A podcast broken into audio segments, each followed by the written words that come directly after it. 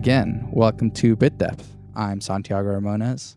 Across from me is Troy Anthony Small. how are you doing? I'm all right. I'm not gonna lie, a little nervous, but I'm all right. That's good. is this worse than performing? Uh, no, no, no, not at all. No. Um, so my usual first question: uh, What do you do? Who are you? um, well, I do a lot of things. um, I am a musician. I studied classically as a bass baritone. Mhm. I studied for years, um, starting in Tulsa, and completed my undergrad at University of Central Oklahoma. Mhm. in 2015 and decided to complete a master degree in voice performance as well. Mhm. Completed that this past May in 2018. And I am lucky enough to have been teaching and tutoring privately since 2007. Um, I currently teach private voice, private Mhm. piano, and tutor for music theory, and run a small, I guess, amateur music publishing company. and I also uh, do some uh, music transcriptions and a few other things musically, making beats and Yeah, yeah. production and whatnot, so, among other things. Mhm. But that's all I can think of. Which of these things is like your main thing? Uh, I mean, all of them, I guess. You know, honestly, it's just because it, it's kind of an interesting story because I had absolutely no intentions of being a classical performer. Mhm. Um, when I started school and started studying voice, that was the only option. You didn't Mhm. have a contemporary voice program such Sure. as ACM, you know, Right, so you study classical voice. But fortunately for me, um, I was fascinated with the physiology of the Mhm. instrument. So it was right up my alley. I wanted to Yeah, learn yeah. how to sing efficiently, not necessarily to be a classical singer, but I wanted to be my best, uh, the best type of singer I could Yeah, be. yeah. You know, I started with production and making beats on finale. Yeah. Or, uh, Making beats on finale. well, not necessarily. Well, I, let me rephrase that. let me clear that up. Well, you can make. You I'm can sure use- you can. you but can- That is the weirdest way to do so. well, you know they have percussion instruments on there, so you yeah, can do that.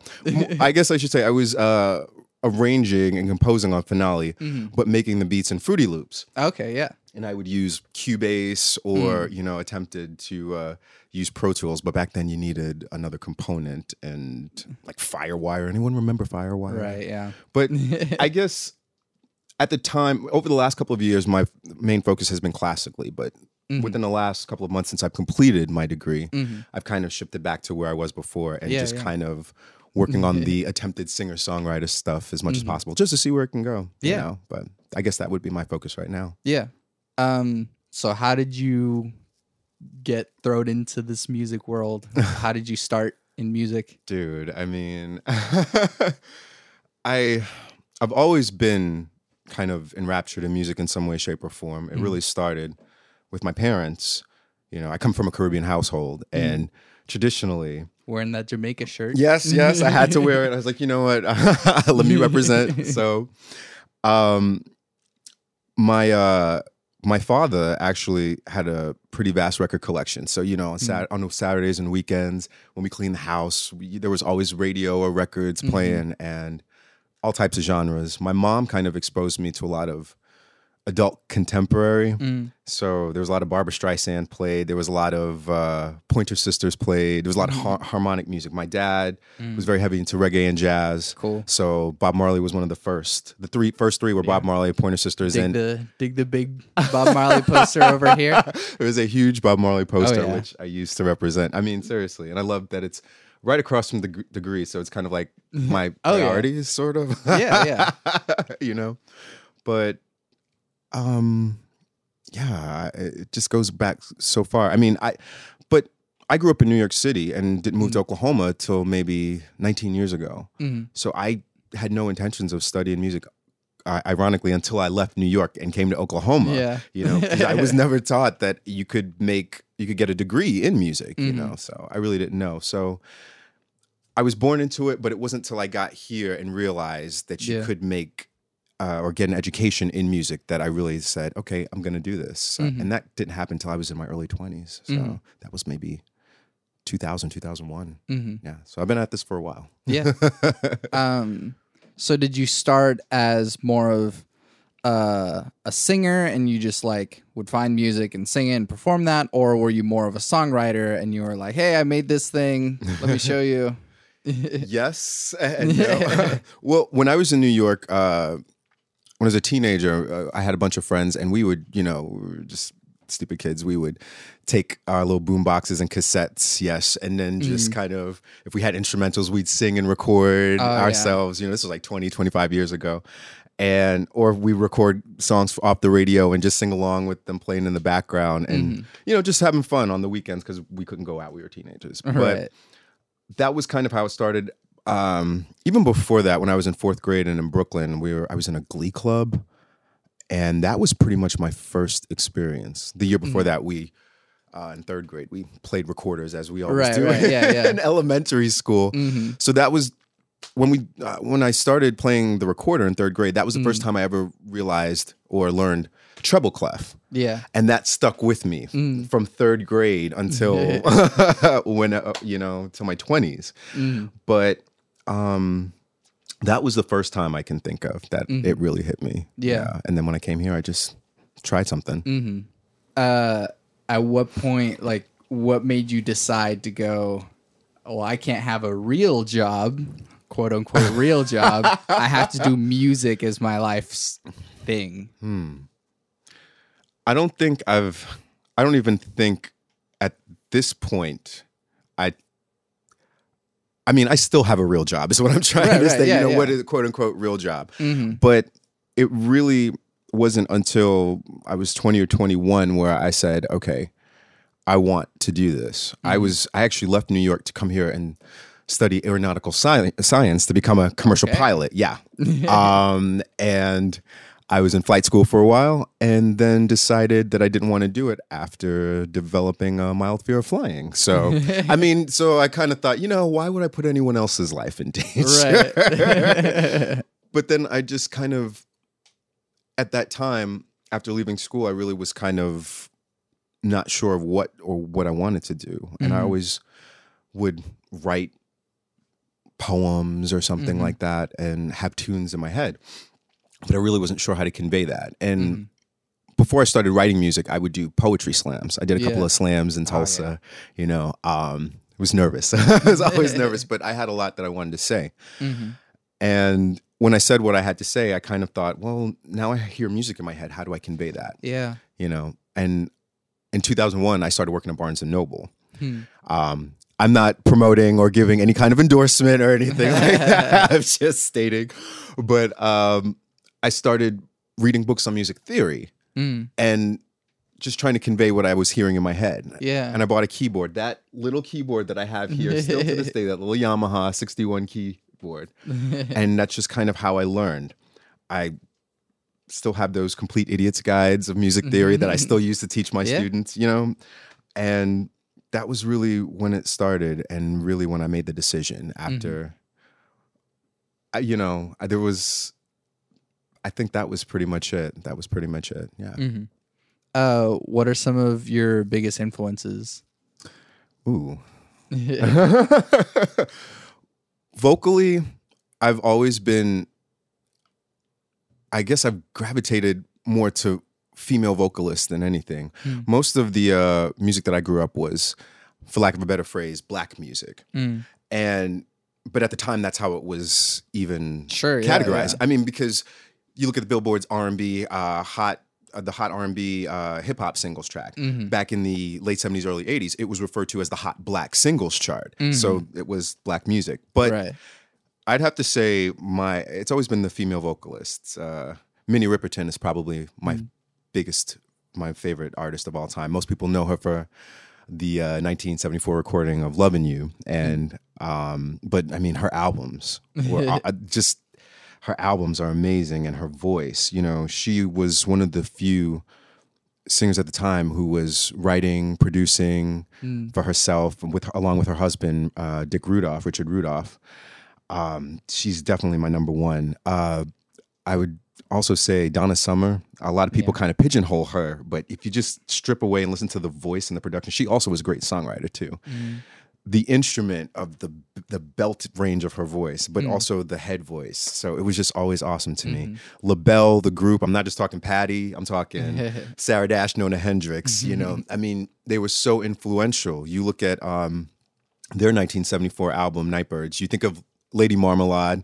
You know, um, I'm but not they, as well versed in this as you are, but you, you can list as many names as you want, and I'll be like, Like, yeah, oh, sure. okay, yeah. Well, you know, that's all good. This is for everyone to check Oh, out. yeah. Oh, yeah. Do your, Definitely. Do your research, please. I mean, because these are artists you may have heard the tracks to, their most popular songs to, Mm-hmm. Lady Marmalade, uh, Loving You, but they, for lack of a better, uh, phrase, they may have been categorized as one hit wonders. But when you listen to the album and the lyrical content, Mm-hmm. Yeah. they were talking about, you know, sexual freedom, um, respect as women, you know, Mm-hmm. LaBelle had this great song called Get You Somebody New. And the opening line is if you want somebody to be your slave, get you somebody new, you know? Mm-hmm. So that was always in- influential to me. But then the reggae, always, the roots reggae influence. Bob Marley, Burning Spear, the roots reggae of the 70s and the 60s, Rocksteady. And those were pretty much what shaped me.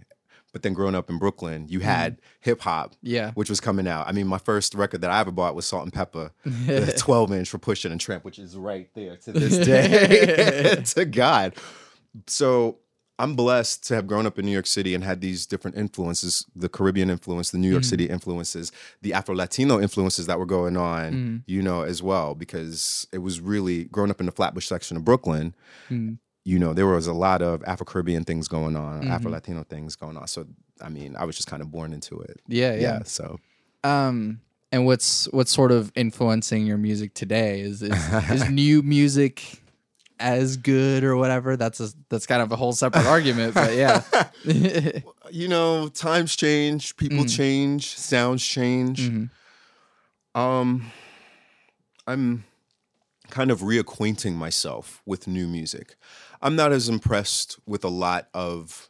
That sounds really that sounds really snooty of me. I'm not as impressed. but you know, I'm there definitely has been a sonic shift, but also a shift in the music industry mm-hmm. over the last 20, 15 years. Mm-hmm. And a lot of what the major labels are putting out Yeah. to me aren't as impressive as impressive as they were to me 10, 15, 20 years ago. But I'm sure that my parents were saying the same thing to me 10, 15, Sure, 20. yeah, you know what I mean? So, I mean, I still listen to a lot of 70s funk.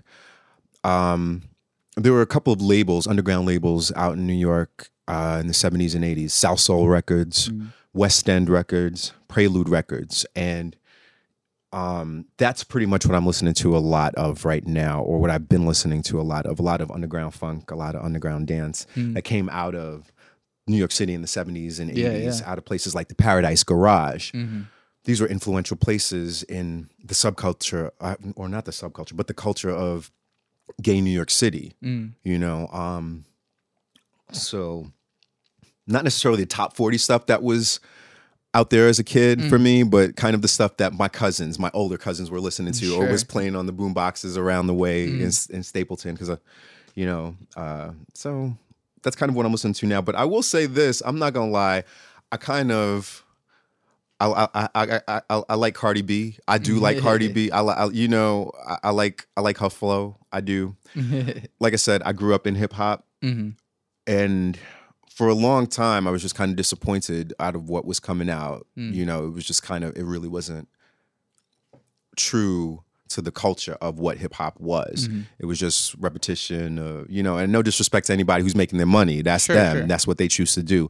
But it seemed less about the artist, the artistry than a hit. But I mean, I do like Cardi B's flow, but I'm just trying to kind of re reacquaint myself with what's Right, right. 40, you know what I mean?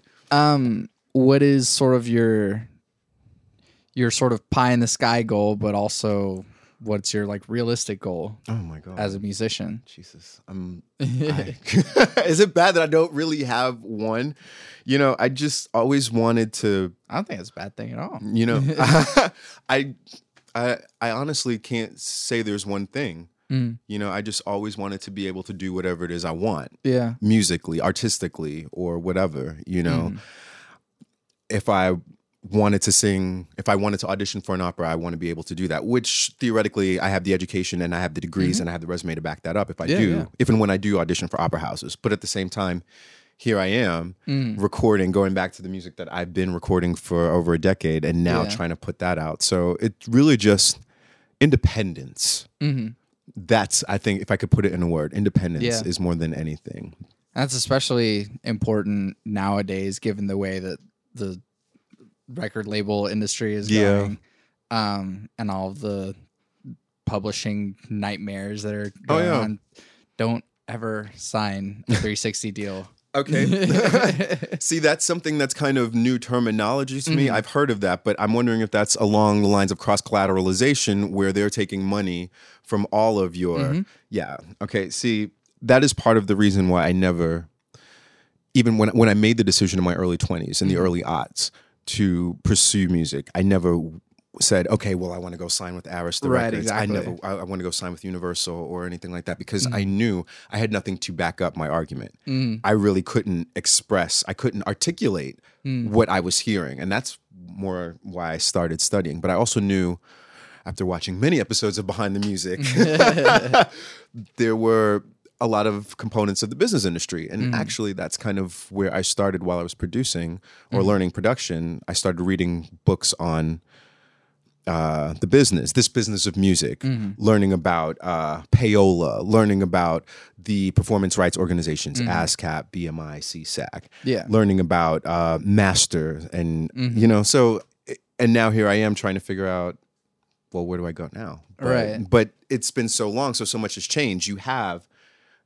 you don't necessarily need to go to a major label. You have digital distribution Yeah, through yeah. multiple outlets. Yeah. So yeah. Um, and I mean, talk about that. You you you do have your own publishing. So so what Yes. is that?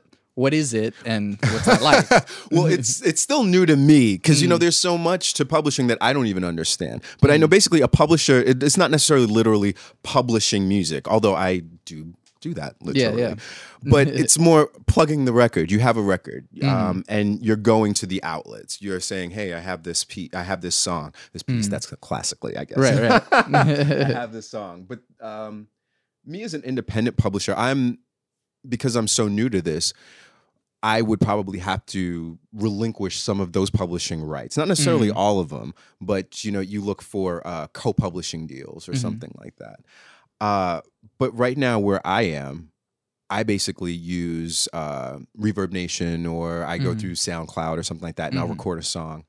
Um, but typically, I mean, or basically, you can just act as your own publisher and name. It doesn't. It, it.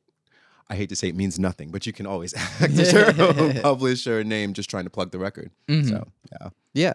Um and what what kind of what's been the biggest lesson that you've gotten out of trying to do all this yourself? Ooh. it's only recently where I'm realizing uh no man is an island. so it's easy to want to do it yourself, but Mm.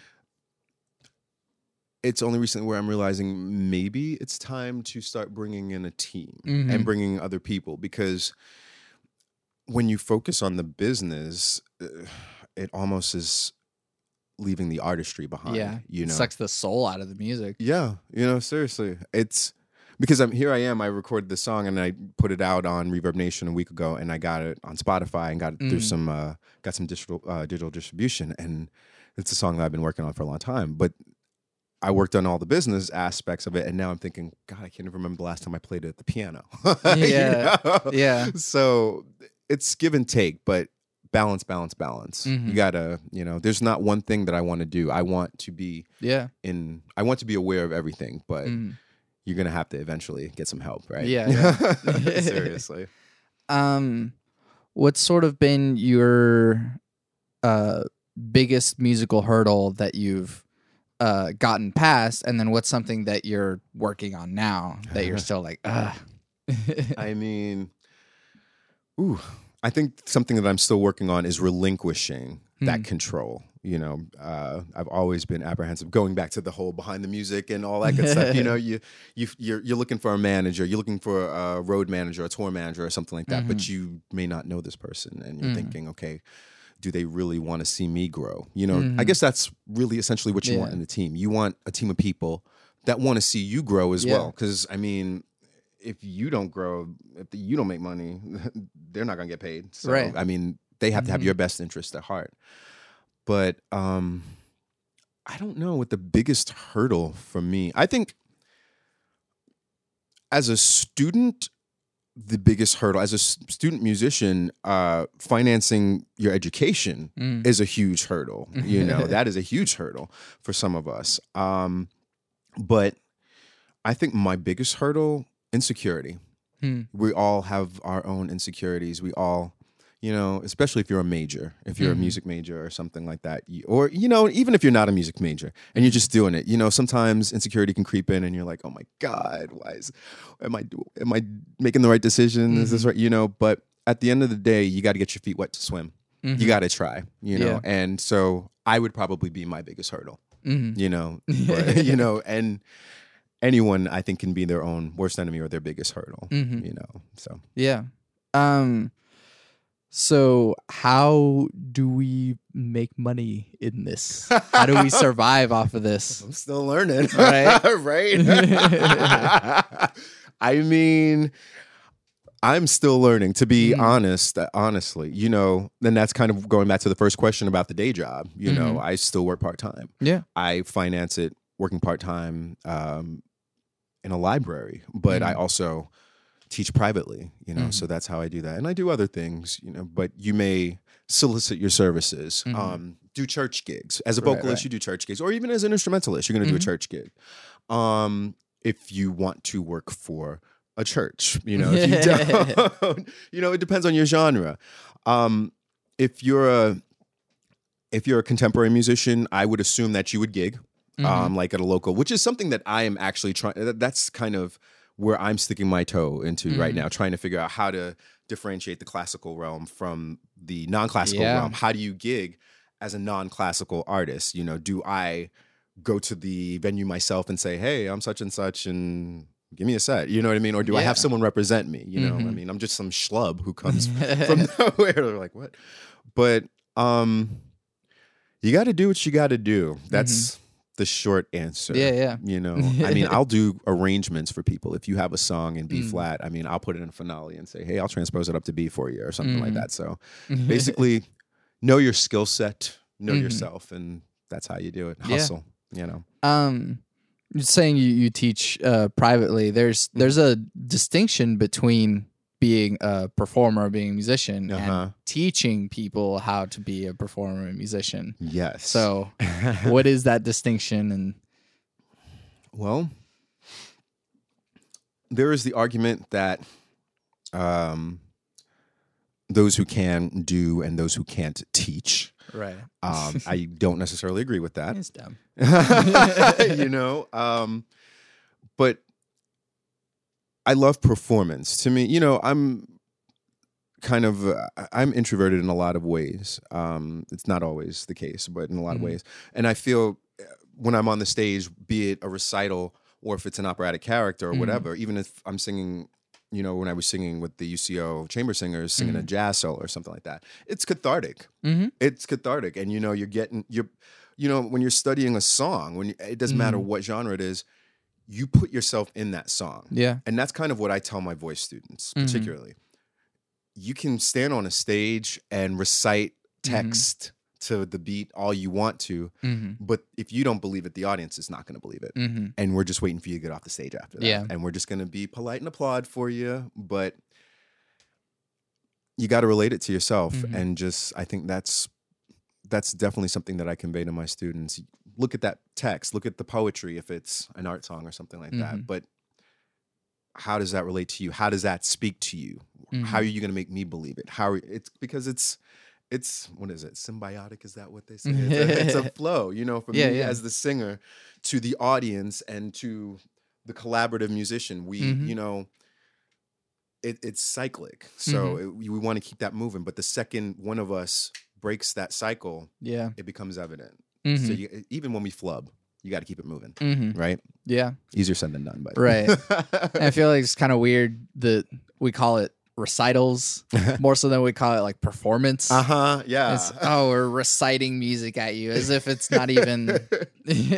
I mean the academic term, Right, right, yeah. but I guess you know, yeah, you're you're gigging otherwise or something Yeah, like yeah. that, right? I'm still learning about that. Seriously.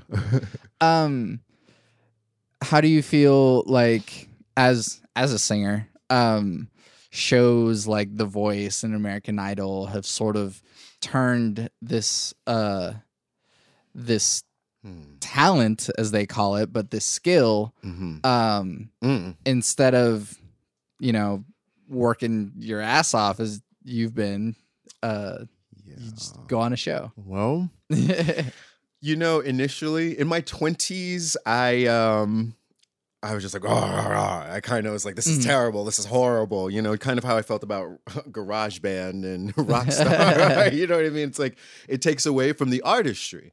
Mm. Um, I don't know if I feel as strongly about the people. I don't feel strongly about uh, you know the people who go on there, the contestants. Mhm. You know, I'm not going to knock them Mhm. if they truly have the skill right to back it up. You know, you look at the first Idol winner, Kelly Clarkson. hmm You look at Fantasia. You look at um, Ruben Studdard. There, there are some good voices that came Mhm. out of American Idol yeah you know, or out of The Voice. I've never really, I've watched maybe one or two seasons of The Voice or something like that, but I've never really followed. I don't really follow reality, Mm. the reality genre. But you know, there have been some, there's been talent who's come out of it. Mhm. Um, but there have also been people who have exploited it. yeah But it's, you know, there have been contestants who have exploited it as well as the producers. hmm You know, and so on one level, I feel, well, why the hell did I spend all this time and money studying hmm to be degreed? right. if it's just becoming a quote unquote novelty? Because that's kind of what it seemed you know for a long time i felt as a singer hmm we were secondary hmm a novelty or something like that when it shouldn't be like that. But to the contestants who do that i have a problem with you know the william hungs out there you Mhm. know i thought that was ridiculous but whatever um, but I think more than anything, my beef with Idol and that type of vacuous, whatever you want to call it, was the control they have. Mhm. And that goes back into me not wanting to sign with the label because Right. you're basically controlled by this company for Mhm. I don't even know how long, but you own they own your publishing, they own your masters. So whatever you do and whatever you want to do, Mhm. you have to prove to them. So I never really wanted to be in control. I think that was more, or I never wanted to relinquish control. I should Right, say. right. You know what I mean? But overall, I guess that would have been my number one reason for getting into this business in the first place because I didn't want anyone in control. You Yeah, I wanted to do something that I could do. So Mhm. yeah. Yeah. Um sort of even more vague. Uh what makes good music? What makes bad music? I mean, excuse me. I don't. I, I'm apprehensive about using the Mhm. terms. I don't like to use absolutes in music, Right. Unless it is absolutely applicable, you know. And that's something I, I like to say to my students. I don't say never. I try not to say never or easy or anything like that. Mhm. But I mean, you know, if there is, I mean, I like a beat, I like a track, I like to dance. You know, I Mhm. mean, I like to shake. you know, I like syncopation, I like bass, I like rhythm. Mhm. You know, but so it doesn't always have to. You don't always have to be on a soapbox in your music. Sure. You know, you know. We all have different emotions. We have happy times. We have good times. We have stressful times. We Mhm. have chill times. We have love times. We cry Mhm. you know so it's life you know? Yeah. so it's there are different spices different flavors you know you get a little from column a b c d whatever you know? But i i have likened a lot of the contemporary top 40 music to sugar and said you know or you know because some folks call it bubblegum or whatever you know and a little bit of sugar is all right every now and then you know Mhm. but there's only so much sugar you're going to ingest till you get diabetes. Right. That's what I say. So, I mean, you know, if you're just being repetitive and just saying nonsense and gibberish, Mhm. that probably is bad if you want to say that. You know what I mean? But once Mhm. again, I can't knock anybody who's out there getting the money Sure. because they get money. You Yeah. know what I'm saying? But I wouldn't necessarily call that singing. Mhm. quote unquote singing. You know what I mean? That's maybe what I like to call uh, vocalizing or something like Mhm. that, or vocal, whatever you want to call it. But it's not necessarily singing. So Mhm. I mean, Yeah. yeah. Uh, what advice do you have for other musicians that are trying to get Mm. work out here? trust yourself. That's the hardest thing to do. Um, research. Mm-hmm. I mean, if you, but trust your gut. You know, if you don't have a f- good feeling about something, ask questions. Yeah. Seriously. I mean, ask questions in general. Seriously. You know, um,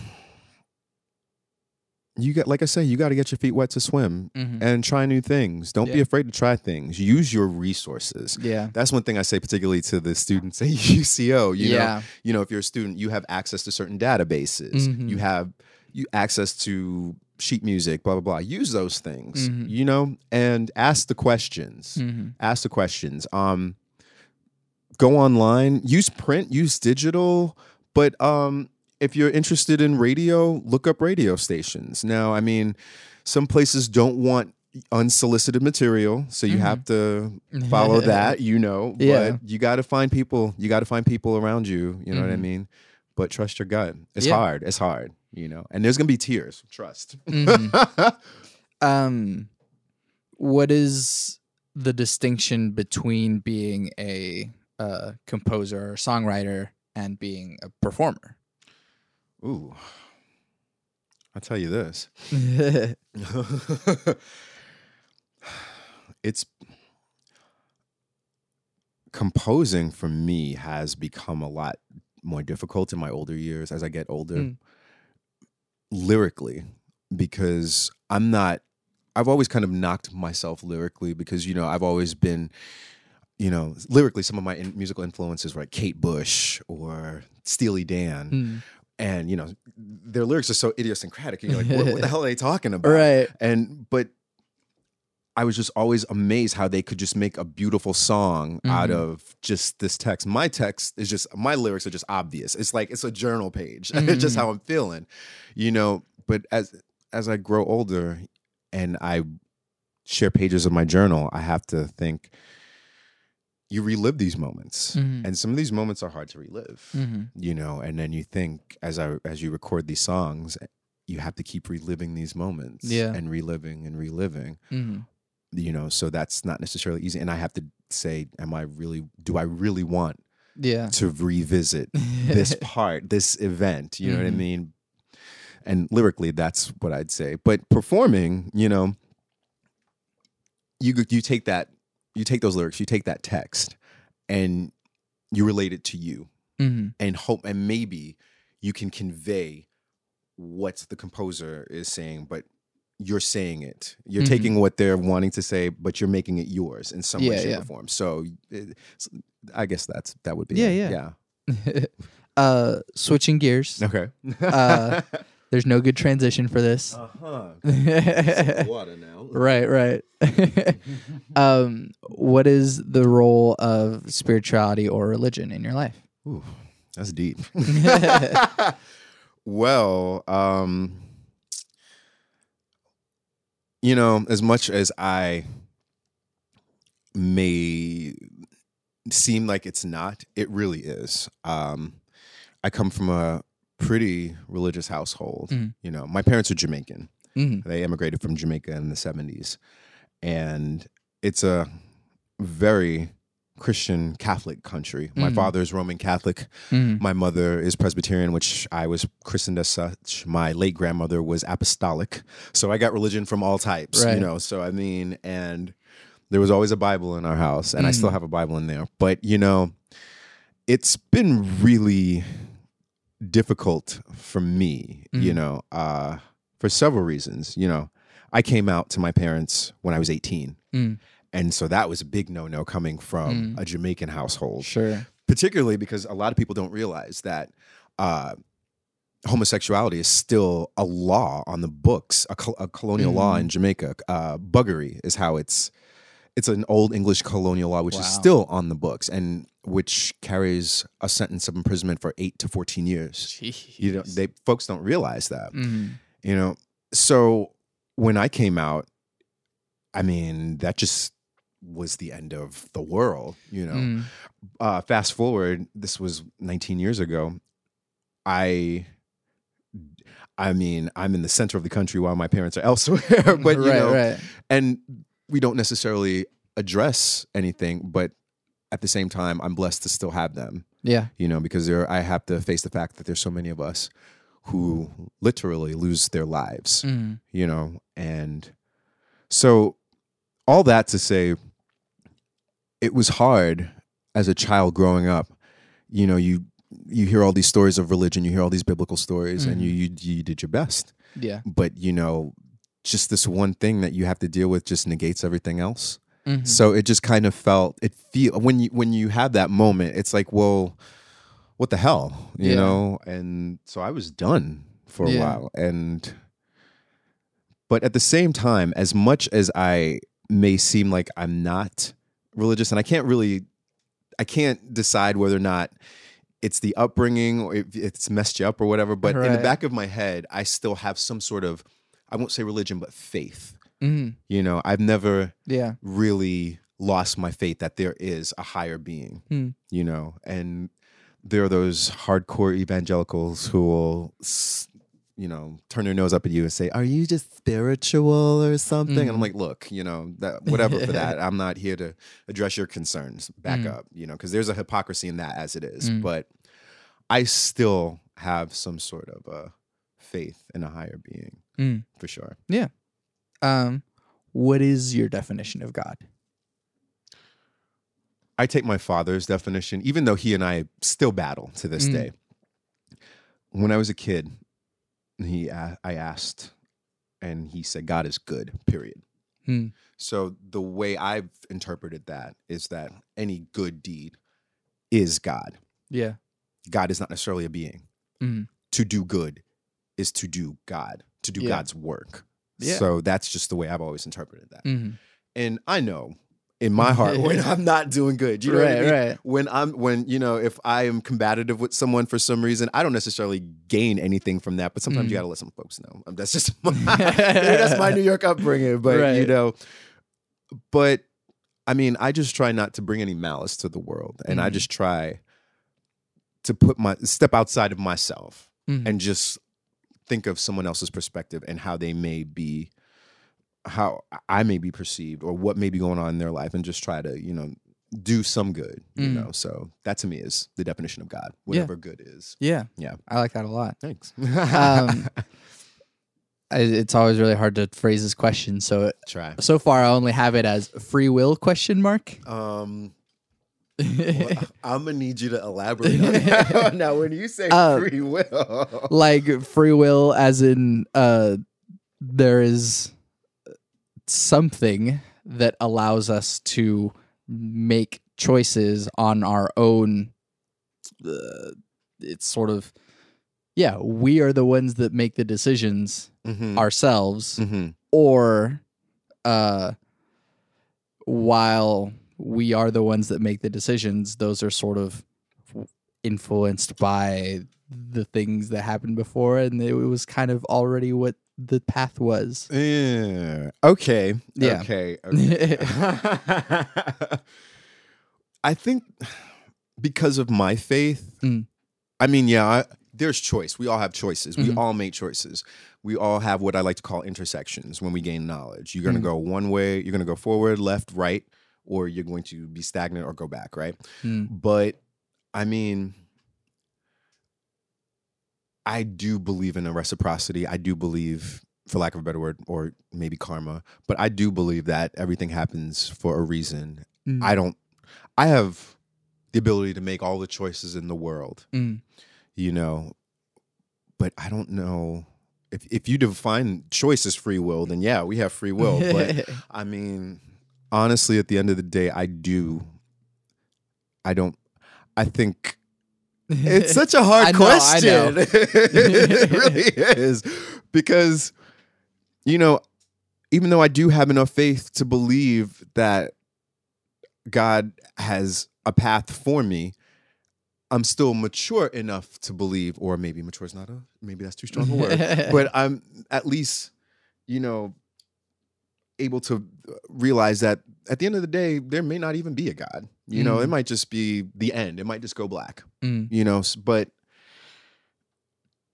I have to believe that everything that I have experienced and everything that I've accomplished and everything that I've set out to do was because yes, I made a choice, Mm. but because God said, "Well, what are you looking at me for? Go do it." You know, I, mean, I am not a type of person who prays for everything. You know, I mean, I may just look up and you know just point like this. You know what I'm saying? But I mean, I'm just like do for self and handle it. You know, Mhm. I know I'm not gonna go kick somebody in the shin just to kick somebody in the Sure. shin. That's just you know, but.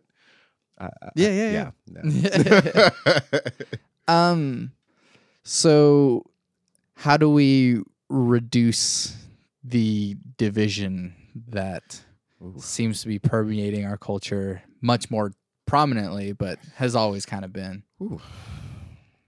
Communication and understanding. Communication, acceptance of our faults and the th- and the errors that we have committed, but not just us, but those who have come before us or errors and maybe the good deeds of those who have come before us as well, you know. But communication, I mean, closed mouths don't get fed, right? Mm. But right now we are in such a political divide. We're in such Mhm. a racial divide, it seems. But it's always been. Mhm. It's it's never gone away.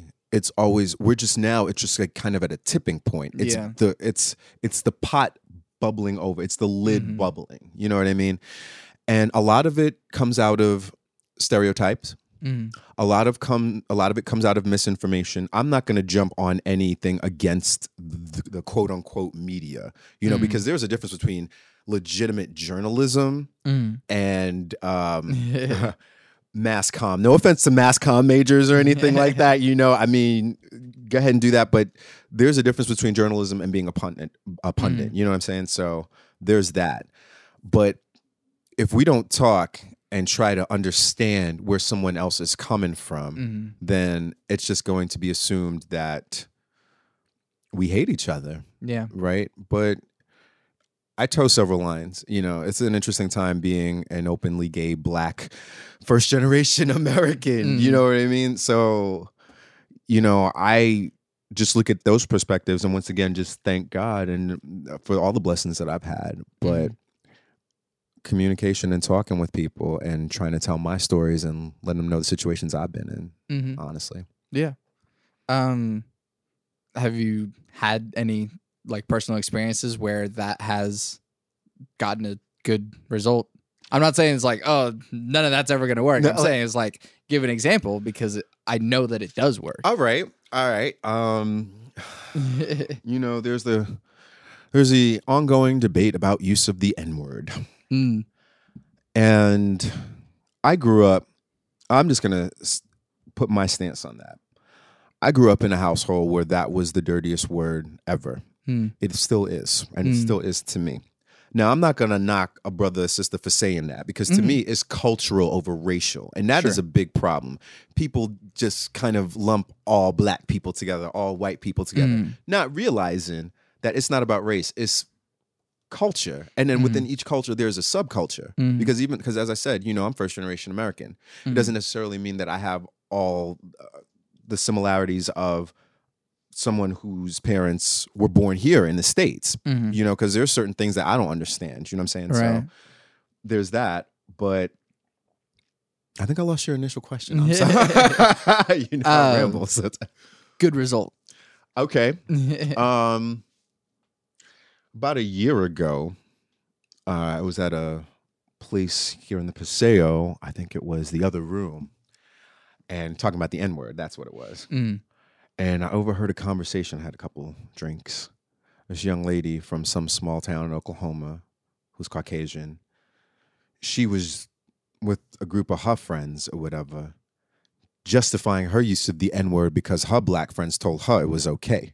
Hmm. So after a repeated amount of usage, I stepped in and was like, you really need to understand that just because your people say that's cool doesn't mean everyone's gonna be cool with it. Mm-hmm. And we had a long conversation. She bought mm. me a drink. You know, I mean, I was toasted after. You know, I probably, you know, we should probably need to take that out. no, it's all good. But I mean, she was thankful after that because she hadn't really realized that. Mm. You know, and that's part of what I'm saying. It's not racial. It's cultural mm. because that was the cult. That's part of her culture. That's part of their culture. But it's mm-hmm. definitely not part of mine Yeah. in my culture, it's the dirtiest thing ever. But I'm not gonna knock anybody. Mhm. You know, just all I ask is that you don't address me as such. Yeah. So that's how I feel about that. Yeah, yeah. um how how do we uh make the world a better place? Uh-huh. it goes back into that good mentality, I guess. I mean, you got to step outside of yourself Mm. every now and then. You know, I know there's a lot going on in the world. And, you know, sometimes it's hard. You know, sometimes we turn inward and we displace aggression. But that's one of the Mm. things that I try to, I try not to do. You know, I try to check myself. If I'm like, why, uh, you know, whatever insecurity I'm feeling, I want to make sure that I'm not displacing that on you or Right. someone else. You know, I, I Mm. got to check myself in that. But I mean, I guess there's the old golden rule, you know, you know, but that's, I mean, at the end of the day, you just want to do as much good as you can, you know, and Mm. think about the other person. Think about how your, you never really realize how your actions affect someone else. So Mhm. if I cuss you out or something like that, what do you- that you're going to take that and then you have to release that someplace else and it's just this endless cycle. So I don't Mhm. want to be a part of any reason anyone feels bad, you Yeah. know. I mean, it doesn't always happen like that. But you know, I mean, I that's the way I see it. You Mm-hmm. know, I try just to bring Yeah. as much positivity as I can. Yeah. Mm-hmm. You know, don't always happen, but you try. uh well on positivity, what makes you happy? Huh. Besides music, um, completing a goal or, you know, trying, trying, you know what I mean? Because like I said, I mean, I'm my, my own worst enemy, you know, I'm my biggest Mhm. hurdle and it's easy for me to get insecure and just kind of hibernate in these four walls right here because I feel like, well, I have, I got that, I got a PS3, I got this, that, and I got two turntables, and I have, so I never need to leave. You know, I can make Mm. my own place here, but then you lose that connection. Mm-hmm. You, you lose that outside connection. So I think I lost your question again. God bless. What makes you happy? you know, I, I will say this.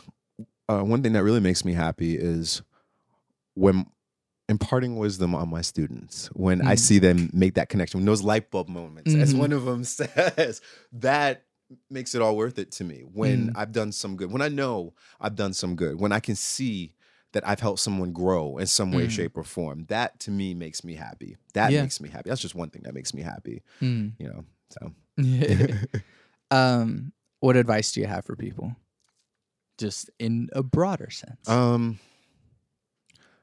know yourself, learn or want to know yourself. mm It's not going to be easy. We Mhm. all have things that we don't want to face. hmm We all have trauma. We all have insecurities. mm But don't be afraid to ask those questions. You know, but don't be malicious in your intent, you know. So, you know, be real, you know, or but use those resources, trust yourself, ask questions, you know, Mhm. don't be afraid. I mean, there's a lot a lot of times you might be on your own, Mm. you know, but the good will come. Yeah. Things will come. It'll come to you, but you got to trust yourself. And one of my students who's been with me for almost four years, I, I love when I love this saying she said to me. She was, I think, six at the time. And you know, as a student, when you're a musician, you know, you may mess up and then you want to go back to the measure or something like that. You want Mm. to go back to the beginning. I'm like, nah, man. Figure out where you are and you got to jump back in, you know. And she said to me, 100 mistakes can be 100 lessons if you learn from every one of them. Mhm. This is a child, you know. Yeah. So I took that and I Mm. take that. And so you got to get your feet wet to swim, right? you know, even if I don't succeed in my goal, at least I tried. I have, I have, you know, the evidence, and so I'm gonna try again. Yeah. So yeah, I just try, y'all. Uh, what's something about you that people don't commonly know? um, I have perfect pitch. Um, acute perfect pitch to the point where I can tell you letter names and octaves typically, but I also have tinnitus in my left ear. oh crap! It's interesting, and which is very interesting because I don't have tinnitus in both ears, Mhm. but it's more com- it's common in both ears. Mhm. So it was really dumbfounding to the audiologist. But I have difficulties hearing high pitches, like treble pitches in my left ear. Mm. So if it's like a, above an E four or something like that, I really Hmm. don't hear it. So you Yeah. may see me lean in on my right ear or something like that because I'll hear highs yeah, in the right. So typically, if there's a high pitch, like a hi hat coming from the left, it sounds like it's coming from the right. So I may turn to the Oh, right yeah, or something yeah. like that. But yeah, Mhm. so I have perfect pitch and tinnitus. yeah. what what pitch is your tinnitus right now? Ooh, it's several. It's like a, it's like a it's a C eight or nine. That's like the Hmm. highest. Yeah, it's really high. I mean, Yeah. should, I don't even think a nine is odd. A nine is audible for humans. I'm pretty sure, you know, but it's definitely like a C eight. Sometimes it might go a little lower, you know, but and sometimes it seems to pulsate. Yeah. But yeah, I've been lucky enough. It actually happened 10 years ago last month. It was October uh, 2008 that I developed tinnitus, and it was quite an experience. Hmm. But yeah, that's one thing. you, you can tell that story. I, I mean. I don't even really know how it developed. I Huh. have my suspicions, which I'm not going to go into right now. But um, I mean, I can just remember being at a piano. It was like October 6th around uh, 2008. And I was at my keyboard like five o'clock in the morning. And you know how the Oklahoma tornado sirens kind of wind up? Mhm. It was kind of like that sound in my left ear. But I just remember the sensation of not being able to pick my head up. And I felt like my head was falling over. Well, I didn't realize my equilibrium was being thrown off. yeah. And so I just kind of worked my way over. Basically, I was from here to where my bed is now. And I just kind of went 10 feet over, maybe like to the bed. And I just threw myself on the bed and just said, God, if I'm going to die, just let not feel any pain or anything.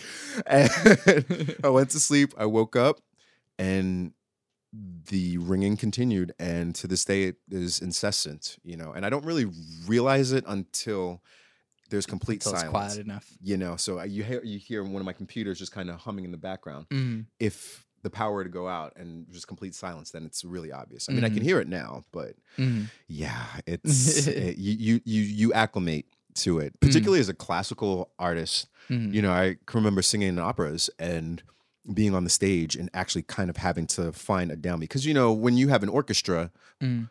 You don't always have a percussive instrument Right, you know yeah. so you're trying to find a downbeat you're listening and you're watching a conductor but sound carries you're having to worry about all that Mhm. so you learn and you acclimate with what you Mhm. have basically so Yeah, I have it in my right ear. do you Yeah. that's so crazy Oh so uh, you know you Yeah, know what i'm talking about Yeah. oh my gosh so I, I- I guess i No, no, you go good. It's I- fine. did you experience any of the same physical? No, it it's actually been really gradual in the like at some point it just sort of became like, oh yeah, that's always there. Okay. But I think the first time that it really like became present was Mhm. uh I had a ear infection like Okay. 3 or 4 years ago Yeah. and uh like it started as like a sinus infection but it like made its way Yar. uh and so like my like eardrum like oh my gosh. Um, and so after that, I could tell that there was a, an imbalance in from left to right, and so I hear I hear